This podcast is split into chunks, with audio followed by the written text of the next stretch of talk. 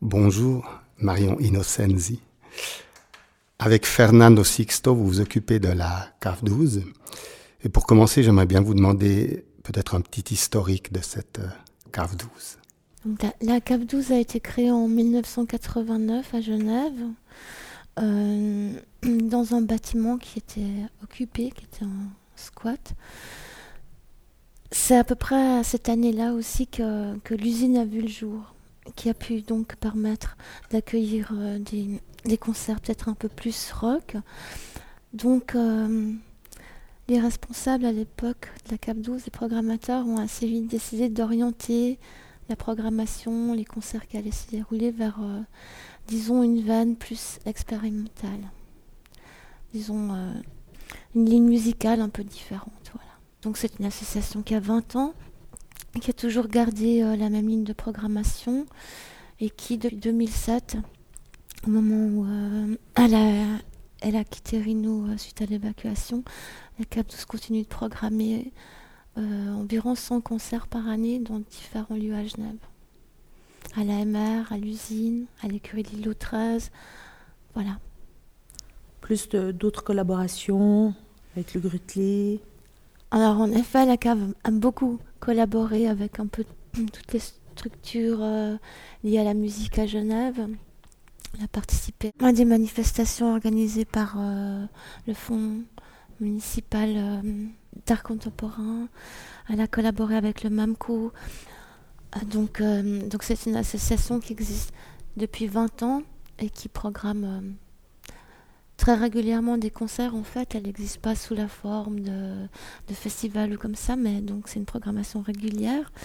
Et puis, depuis l'évacuation en 2007, elle, continue son travail euh, dans différents lieux à Genève, principalement à l'usine, à l'AMR, à l'écurie de l'îlot 13, mais euh, elle a aussi collaboré avec de, nombreuses institutions euh, genevoises comme le FMAC, le MAMCO le Grutli.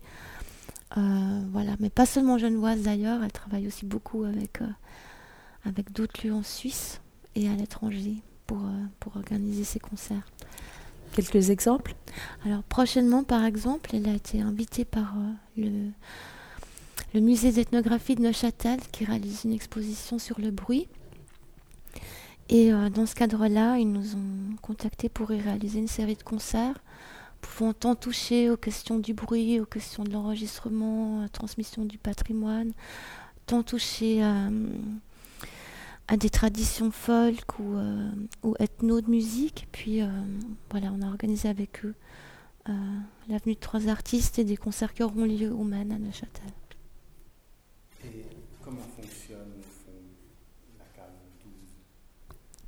Alors, comme je disais tout à l'heure, c'est donc une salle euh, qui programme régulièrement des concerts, 3 à 4 par semaine, donc c'est une programmation euh, sur, l'année. Et puis, peut-être une des particularités, c'est qu'elle euh, travaille avec les artistes, à la demande des artistes en fait. Disons qu'à l'intérieur de ça, elle fait ses choix, elle fait sa programmation, mais on répond à la demande des gens, tant locaux qu'internationaux qui sont en tournée. Donc en fait, on, on défend un peu l'idée que tous ces artistes ont besoin de lieux pour se représenter. Et voilà, quand on insiste, on insiste sur le fait que qu'il faut soutenir les artistes, montrer des projets, les accueillir. Et donc on, s'inscrit dans un réseau où on répond aux demandes des artistes en fait.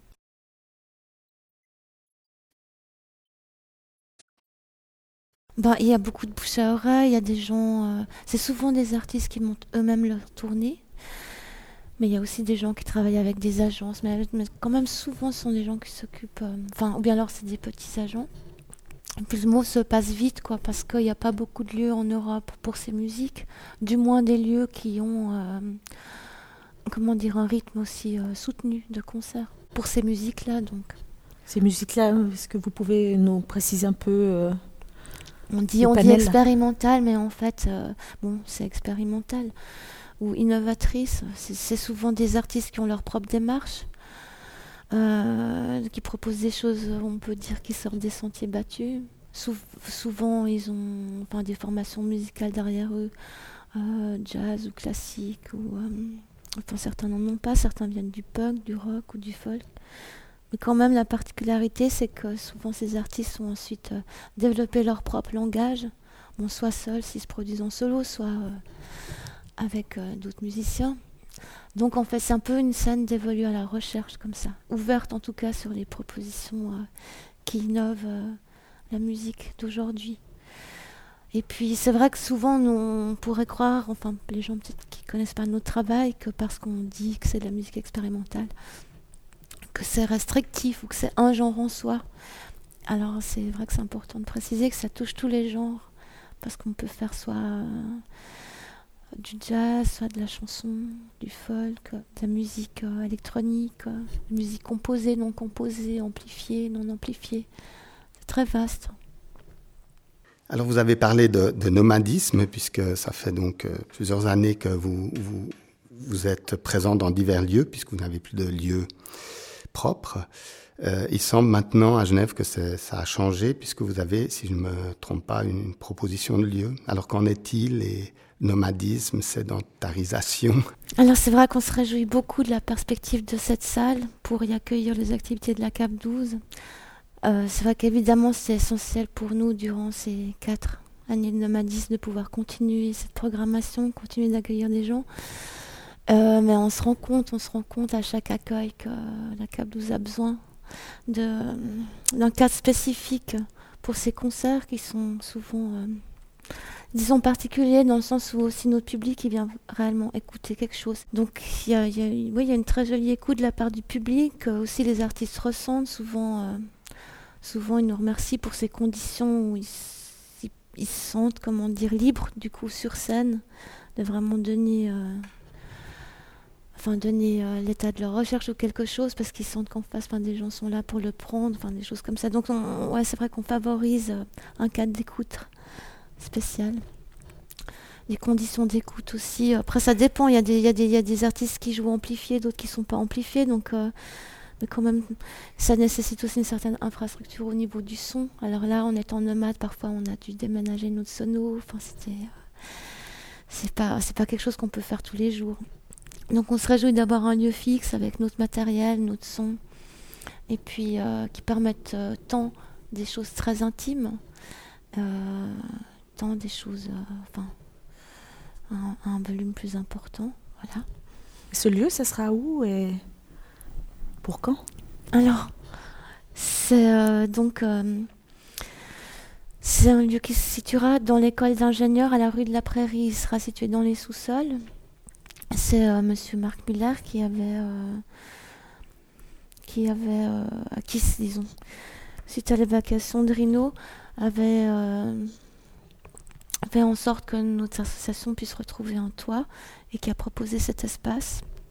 Puis la ville de Genève a eu, euh, disons, une part importante dans cette affaire euh, pour que ce lieu voie le jour, parce que l'État euh, n'entrait pas en matière pour aménager cet endroit. On a une salle de concert, pour l'instant c'est un parking à vélo. Donc il y a des négociations actuellement entre la ville, l'État, la CAP 12, mais qui sont vraiment sur le point d'aboutir au niveau des autorisations. Alors Marion et Innocenzi, qu'est-ce que ça représente pour la CAF 12 de recevoir euh, le prix de la ville de Genève? D'abord, on n'y croyait pas. On a, dû, on a dû relire ce courrier. On était vraiment euh, extrêmement émus. Et puis ensuite, euh, enfin, dans le contexte dans lequel se trouve actuellement la cave, avec la perspective d'un relogement, en même temps, en même temps, c'est un travail quotidien qu'on fait, quoi, où on est quand même je veux pas dire épuisé, mais on porte vraiment quelque chose sur les épaules. Euh, tout d'un coup, sentir comme, euh, je pas, une reconnaissance, un remerciement. Enfin, c'était, c'était énorme parce que c'est vrai que des fois, on est capable de faire des choses insensées juste pour qu'un concert existe, comme, euh, je sais pas, bouger une sono. Enfin, je sais pas, des fois, on dort très peu. enfin, ouais, on a senti, ouais, on a senti. ça faisait beaucoup de bien d'être remercié pour ça. Et puis à un autre niveau aussi, disons qu'on est dans la marche, qu'on défend des musiques euh, peu représentées dans le panorama plus large des musiques. Et puis tout d'un coup aussi euh, que ces musiques-là soient... Enfin, remercier la CAP 12 pour son travail pour ces musiques, c'était... Euh, enfin, je sais pas comment dire, un bel espoir ou quelque chose... Enfin, une note très précise quand même. c'était montrer un soutien envers, ouais, envers des propositions peut-être innovantes ou marginales, des choses comme ça. Et puis bien sûr, on, on pense au, passé de la cave où elle est née, qu'elle est née dans un squat, et puis tout d'un coup, on se dit que c'est peut-être aussi Enfin, c'est toléré, c'est toléré cette histoire de la cave. C'est, euh, euh, même si maintenant elle ira peut-être vers quelque chose de tout à fait institutionnalisé comme ça, mais la cave, s'est jamais positionnée comme squatter ou comme ça. Nous, on fait notre travail, mais c'est vrai qu'il y a un grand débat autour de ça. C'est quoi la musique euh, alternative ou les lieux alternatifs? Nous, on a de la peine avec ça aussi parce qu'on on défend une certaine musique mais enfin, bah, tout d'un coup, ben voilà, si la cave elle recevait esprit, ça montrait aussi qu'il y avait euh, cette ouverture, cette, reconnaissance, enfin, je sais pas, quelque chose comme ça. Enfin, on était en tout cas très très très touchés. Merci.